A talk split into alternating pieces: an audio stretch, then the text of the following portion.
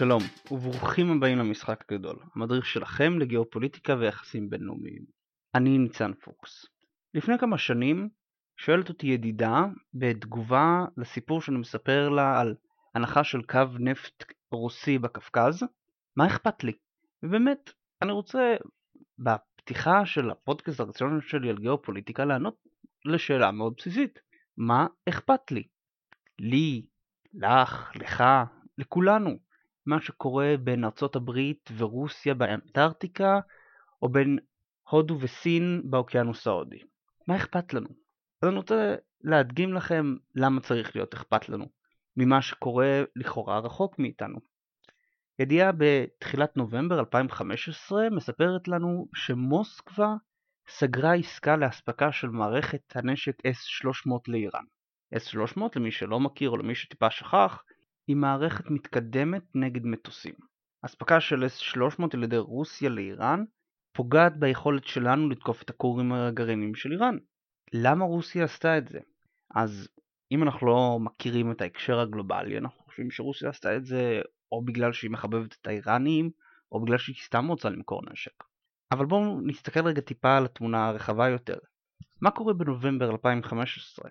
רוסיה וארצות הברית נאבקות על אוקראינה, ובמאבק הזה, שבו שתי מעצמות נאבקות על גורל של מדינה שבכלל לא קשורה אלינו, כן?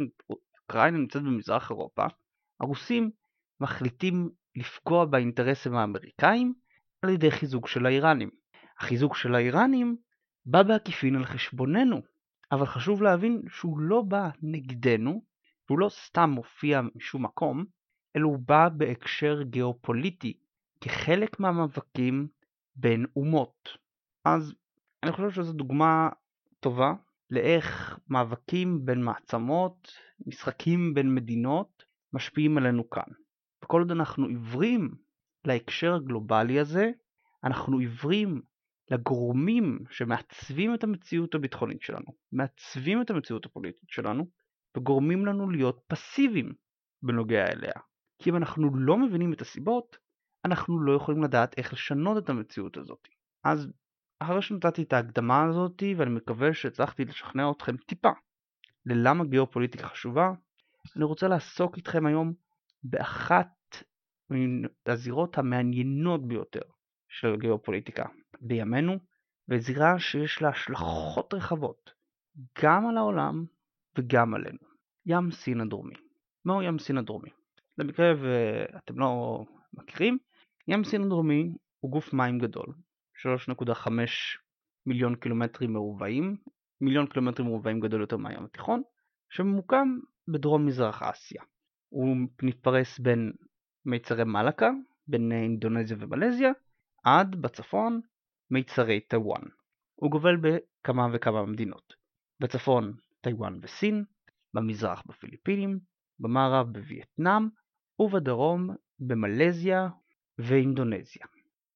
בים סין הדרומי, בשנים, או אפילו אפשר להגיד בעשרות שנים האחרונות, היה במוקד של סכסוכים טריטוריאליים אלימים במיוחד בין המדינות שסובבות איתו. אנחנו מדברים פה חברים לא סתם על איזה סכסוך על המפה, אלא על קרבות אמיתיים שהתרחשו בין סין ובין וייטנאם, בין סין ובין הפיליפינים, על שליטה באיים בים. כל אחת מהמדינות שגובלות בים רוצה חלק ממנו, וסין מגדילה יותר מכולן ודורשת מעל 80% משטחו. יותר מזה, כיוון שחלק מהמדינות העדיפו ללכת לבוררות בינלאומית, לדוגמה מלזיה ווייטנאם, כדי להסדיר את השליטה שלהן בים. סין לא רק שמסרבת לפנות לבורר בינלאומי, אלא אפילו התחילה בהפיכה של שוניות אלמוגים לאיים מלאכותיים, ובכך מגדילה דה פקטו את השטח שלה, כן? במקום לשלוט רק על מים, סין שולטת על אדמה, ועל אותם איים שהיא יוצרת, שפוגעים אגב באופן מאוד משמעותי בחיים הימיים מסביב לשוניות, היא מקימה בסיסים, שמה נמלי תעופה, מכניסה חיילים, ואפילו לאחרונה, לפי צילומי לוויין שטיוואן חשפה בפברואר, שמה סוללות נגד מטוסים. עכשיו, האמריקאים מאוד מודאגים מהנושא הזה, כן? הם רואים בים סין הדרומי אזור חשוב אסטרטגית, ולכן כאשר נחשפו אותן תמונות סוללות סיניות נגד מטוסים באיים. הברית שלחה ארמדה של שש ספינות, ובראשן נושאת המטוסים סטניס, בשלישי למרץ השנה, בתוך הבעה של החשיבות שהיא רואה בים סין הדרומי, חיזוק של בעלות הברית, של ארצות הברית, בים סין הדרומי, והעברה של סין, שהאמריקאים לא מוכנים להשלים עם ההשתלטות הזאת על הים. ואני חייב, חברים, לבוא ולעצור רגע ולשאול, וואו, אוקיי? וואו. הברית של אובמה שולחת ספינות ונושאות מטוסים בהפגנה של כוח? אנחנו מדברים פה על אותה ארצות הברית שכאשר היא אמרה שאוי אוי אוי לאסד אם הוא ישתמש בנשק כימי לא עשתה כלום, יש שוב להשתמש בנשק כימי. ומצד שני, סין בונה בסיסים צבאיים, מציבה סוללות נגד מטוסים? חברים, כשבאפגניסטן הטליבן ירה על חברות סיניות, סין פשוט שחדה את המקומיים שלא יראו עליהם. סין בדרך כלל ברוב היחסים הבינלאומיים שלה מחפשת להגיע לעמק השווה. אז זה שפתאום פה בים סין הדרומי היא מקימה בסיסים, מציבה סוללות אה, נגד מטוסים, עושה הרבה מאוד דברים שלא היינו מצפים מהם. למה ארצות הברית? שוב, בהפגנת כוח מאוד מיליטנטית. מה יש בים הזה שגורם לשתי מעצמות כלכליות להיכנס ראש בראש? טוב, יש שיגידו שמדובר במשאבים הטבעיים של ים סין הדרומי. הים, כמו המפרץ הפרסי, מכיל כמויות אדירות של נפט וגז טבעי. הערכה, לפי משרד האנרגיה האמריקאי, הוא ל-11 מיליארד חביות נפט ו-5 טריליון מטרים מעוקבים של גז שנמצאים בים סין הדרומי. אחרים הדגישו את החשיבות המאוד גדולה של ים סין הדרומי לנתיבי המסחר. 5.3 טריליון דולר של סחורות עוברות בכל שנה בים סין הדרומי. חמישית מהם, 1.2 טריליון דולר, מופנים לארצות הברית בלבד ומהווים מעל מחצית מהיבוא האמריקאי. ברור לנו לכן למה ארצות הברית לא רוצה שסין תשתלט על זה, וברור לנו גם סין תשמח לשלוט בים שהיא מכנה אותו המפרץ הפרסי השני, ומעריכה את השווי שלו בטריליונים של דולרים. אבל עם כל הכבוד גם למשאבים וגם לנתיבי שכר, אני מאמין שיש משהו יותר גדול בים סין הדרומי. ואם נצליח להבין אותו, יהיה לנו הרבה יותר קל להבין כל ההתנהלות המוזרה הזאת של שתי המעצמות. בשביל להבין את זה, אנחנו צריכים להתחיל משאלה מאוד פשוטה. מה סין רוצה? מה שכל מדינה רוצה. עצמאות, אוטונומיה. כל מדינה מעוניינת לנהל את עצמה, בדיוק כמו יצור חי. אבל מה שמבדיל בין מדינה לבין מעצמה, הוא שמעצמה לא רוצה רק לנהל את מה שיש מתוך הגבולות הלאומיים שלה, אלא גם מעבר. היא מעוניינת גם בתחום השפעה, מסביב לגבולות הגיאוגרפיים שלה. סין רואה את עצמה כמעצמה. התרבות הסינית, הסינים, תופסים את עצמם כסוג של מרכז העולם. זה נמצא אפילו בשם עצמו. השם של סינים לסין הוא ג'אנג גווה, שאומר הממלכה התיכונה או הממלכה המרכזית. היסטורית, סין הייתה כוח מעצב במזרח אסיה, והשפיעה על המדינות כמו קוריאה, יפן ווייטנאם, ויוצרת ביחד איתן את מה שחוקרים קוראים לו הספירה הסינית, בה כל המדינות שותפות בפילוסופיה, שפה ותרבות. בזכות ההיסטוריה הזאתי, סין רואה את עצמה כמעצמה טבעית במזרח אסיה, שיש לה תחום השפעה, שבהכללה גסה נמתח בין הים הצהוב, בצפון, נמצא בין חצי האי הקוריאני ובין סין, עד לים סין הדרומי, למיצרי מלאקה שבאזור של אינדונזיה, סינגפור, מלזיה. עכשיו, מה זה בדיוק אומר תחום השפעה? למה אני מתכוון כשאני אומר תחום השפעה? תחום השפעה של מעצמה הוא תחום שבו יש לאינטרסים שלה קדימות על האינטרסים של כל מעצמה אחרת. האזור נמצא בהשפעה שלה, כלומר, מה שהיא רוצה, מדיניות החוץ שלה, יש לה יותר משקל מאשר למדיניות החוץ של מעצמה מתחרה. מי המעצמה המתחרה של סין? אחת, ארצות הברית. וארצות הברית ממש לא מעוניינת לאבד את ההשפעה שלה באזור בשביל הסינים. אז עכשיו יש לנו כאן מה שנקרא ריב, כן, תחרות. סין רוצה להשיג אזור השפעה, ארצות הברית לא רוצה לאבד את ההשפעה שלה, ואנחנו עוד נעסוק בשאלה למה היא לא רוצה. אבל כרגע בואו נחשוב מנקודת המבט של בייג'ינג. אם הייתם רוצים להחליש את ארצות הברית במזרח אסיה, איפה הייתם מתמקדים? התשובה, בחופש השיט של הצי השביעי. הצי השביעי ממוקם ביוקסוקה שביפן, ותחת תחום ההשפעה שלו נמצא כל מערב האוקיינוס השקט. כל האזור שסין רואה בו כאזור ההשפעה שלה. ולכן גם לא מפתיע אותנו שהצי השביעי הוא הכלי של הממשל האמריקאי בשביל לנסות ולפעול ולנטרל את השאיפות של סין. נושאת המטוסים סטניס הייתה מהצי השביעי. משחתות שחדרו למים הטריטוריאליים שסין דורשת לעצמה בסין הדרומי, גם של הצי השביעי. והאירוע החשוב ביותר בשביל מקבלי ההחלטות בבייג'ינג, אירוע שלימד אותם שהם חייבים להגביל את הצי השביעי, היה האירוע של משבר טיוואן השלישי, שהתרחש ב-1996. לפני שנדבר על האירוע, מעט רקע. טיוואן הוא אי מול חופי סין, שב-1949, כאשר הלאומנים הפסידו לקומוניסטים במלחמת האזרחים הסינית, הם נסוגו אליה והקימו מדינה עצמאית, הרפובליקה של סין. לרפובליקה יש ממשל עצמאי דמוקרטי, כלכלה קפיטליסטית וצבא משלה. על אף זאת, מעט מאוד מדינות מכירות בטיוואן, וטיוואן עצמה מעולם לא הכריזה באופן רשמי על עצמאות. למה? כי סין מגדירה את טיוואן כמחוז מורד, ומאיימת בסנקציות מאוד חמורות נגד כל מדינה שתהיה מוכנה להכיר בטיוואן. אז ברור לנו שהם יחסים מתוחים, אבל על אף היחסים המתוחים ב-1992 טיוואן וסין הגיעו להסכמה במסגרת מדיניות סין אחת. במדיניות הזאתי סין תכבד את האוטונומיה של טיוואן, בתמורה לכך שטיוואן לא תנקוט בצעדים להכרזת עצמאות ובקשה להכרה בינלאומית.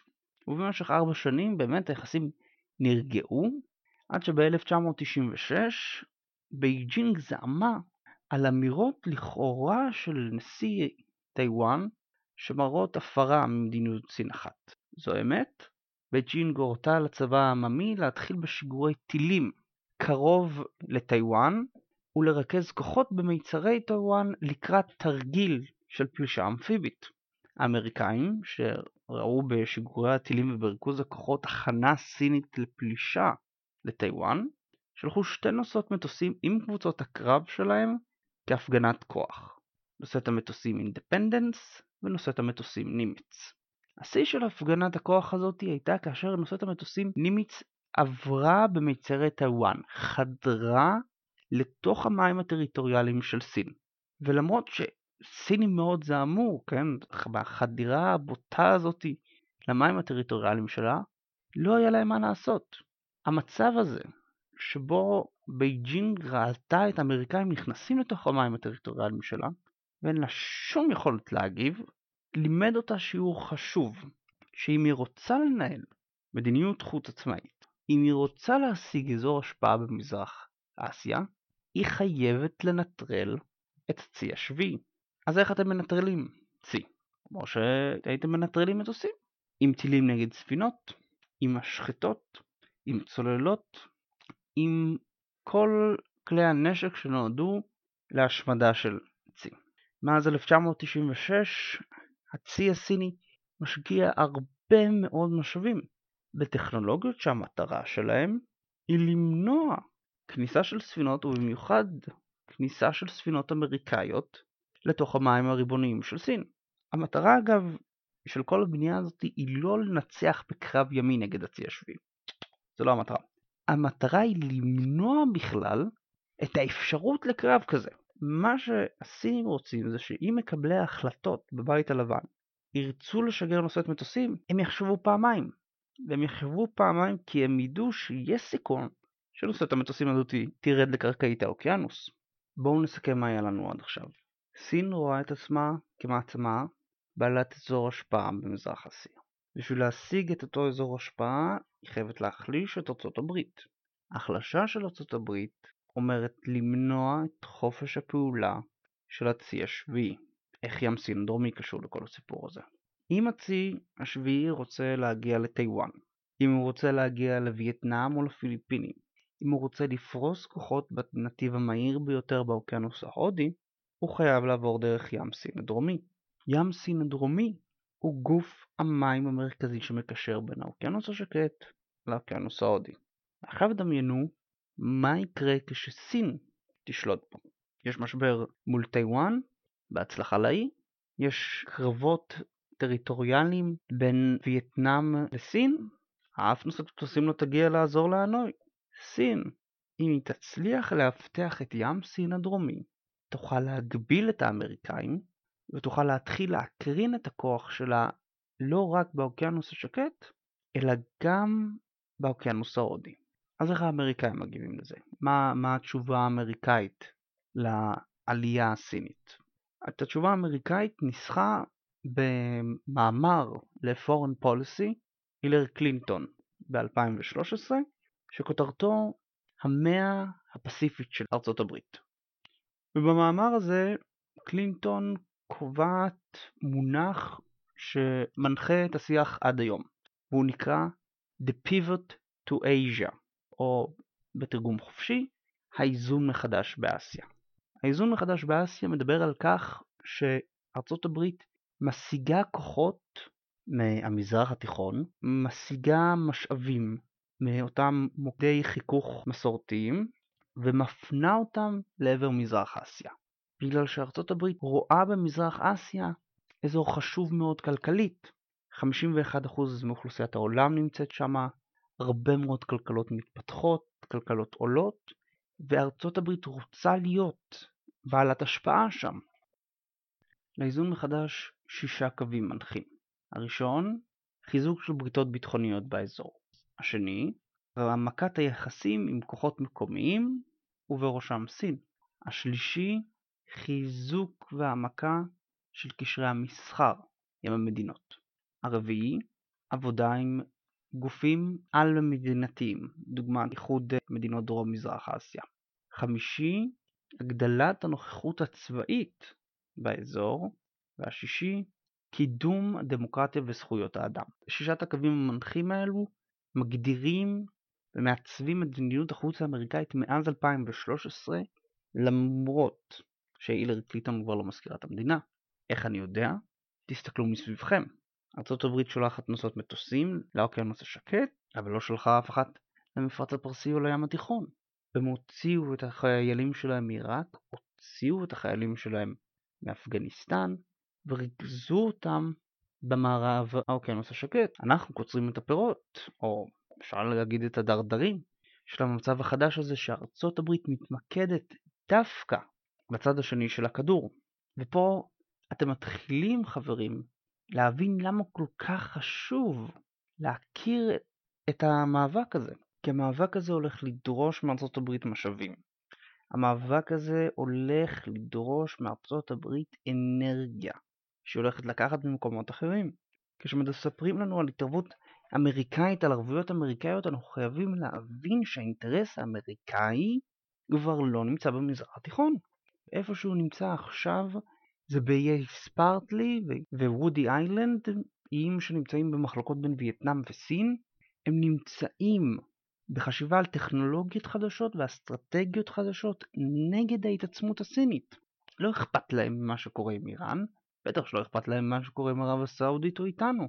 המשקל שעדיין הנושאים הפנימיים שלנו מקבלים בתקשורת העולמית לא מעיד על החשיבות האסטרטגית שלהם. אם ארצות הברית באמת הייתה רואה איזשהו איום אסטרטגי בדאעש, איראן גרעינית, הם היו עושים הרבה יותר. אבל כבר לא אכפת להם. מקבלי ההחלטות בוושינגטון עזבו אותנו לגורלנו, לטובה או לרעה. אבל בואו נעזוב את מה שיקרה לנו ונחזור לים סין הדרומי. מה הולך לקרות עכשיו? ארצות הברית מצד אחד רוצה לחזק את הנוחות שלה באזור, סין מצד שני רוצה להחליש אותה. זו תחרות. עם הפיתוח של טכנולוגיות ורכש של נשק, זה גם מרוץ חימוש. מה שקורה הרבה פעמים במרוצי חימוש בין מעצמות, זה נגמר באופן אלים. באחת מכמה דרכים. או שהן משתמשות בנשק שלהם אחת נגד השנייה, או שאחת מהן פושטת את הרגל, מה שקרה במלחמה הקרה, כאשר ברית המועצות פשוט קרסה כלכלית מהמרוץ החימוש מול ארצות הברית. אני לא חושב שמה שאנחנו נראה בים סין הדרומי יהיה לא קריסה כלכלית, אבל גם לא מלחמת עולם שלישית, כמו שכמה עיתונים וערוצי טלוויזיה בארצות הברית תהו לעצמם בחודשים האחרונים. לא. מה שאני רואה שהתעצב בים סין הדרומי הוא מאזן כוחות חדש, שבו יהיה משקל רב יותר למדינות הקטנות של דרום מזרח אסיה, פיליפינים, וייטנאם, מלזיה, אינדונזיה, שהן יאזנו את הרצונות של כל אחת מהמעצמות. כל אחת מהמעצמות תרצה אותן, והדבר הרווחי ביותר בשבילן הוא לדבר עם כולן אבל לא להתחייב לאף אחת מהן. מדינות דרום מזרח אסיה מנהלות דיאלוג פתוח עם סין בנוגע לים סין הדרומי, ובאותו זמן גם מנהלות קשרי מסחר וביטחון עם ארצות הברית. הן נהנות מהחיזור של שני הצדדים, והודות לכך גם מונעות את המחשבה של אחד מהצדדים שהוא יוכל להשיג דריסת רגל בים. האם המצב הזה יימשך לעד? אני לא יודע. ברור לי אבל שלפחות בשנים הקרובות, אם אתם רוצים להמר על משהו, תאמרו על טכנולוגיות נשק ימיות, על כלכלות בדרום מזרח אסיה שיעלו, ושנחתים אמריקאים עוד הרבה זמן לא יחזרו לנחות פה. תודה רבה לכם על ההקשבה.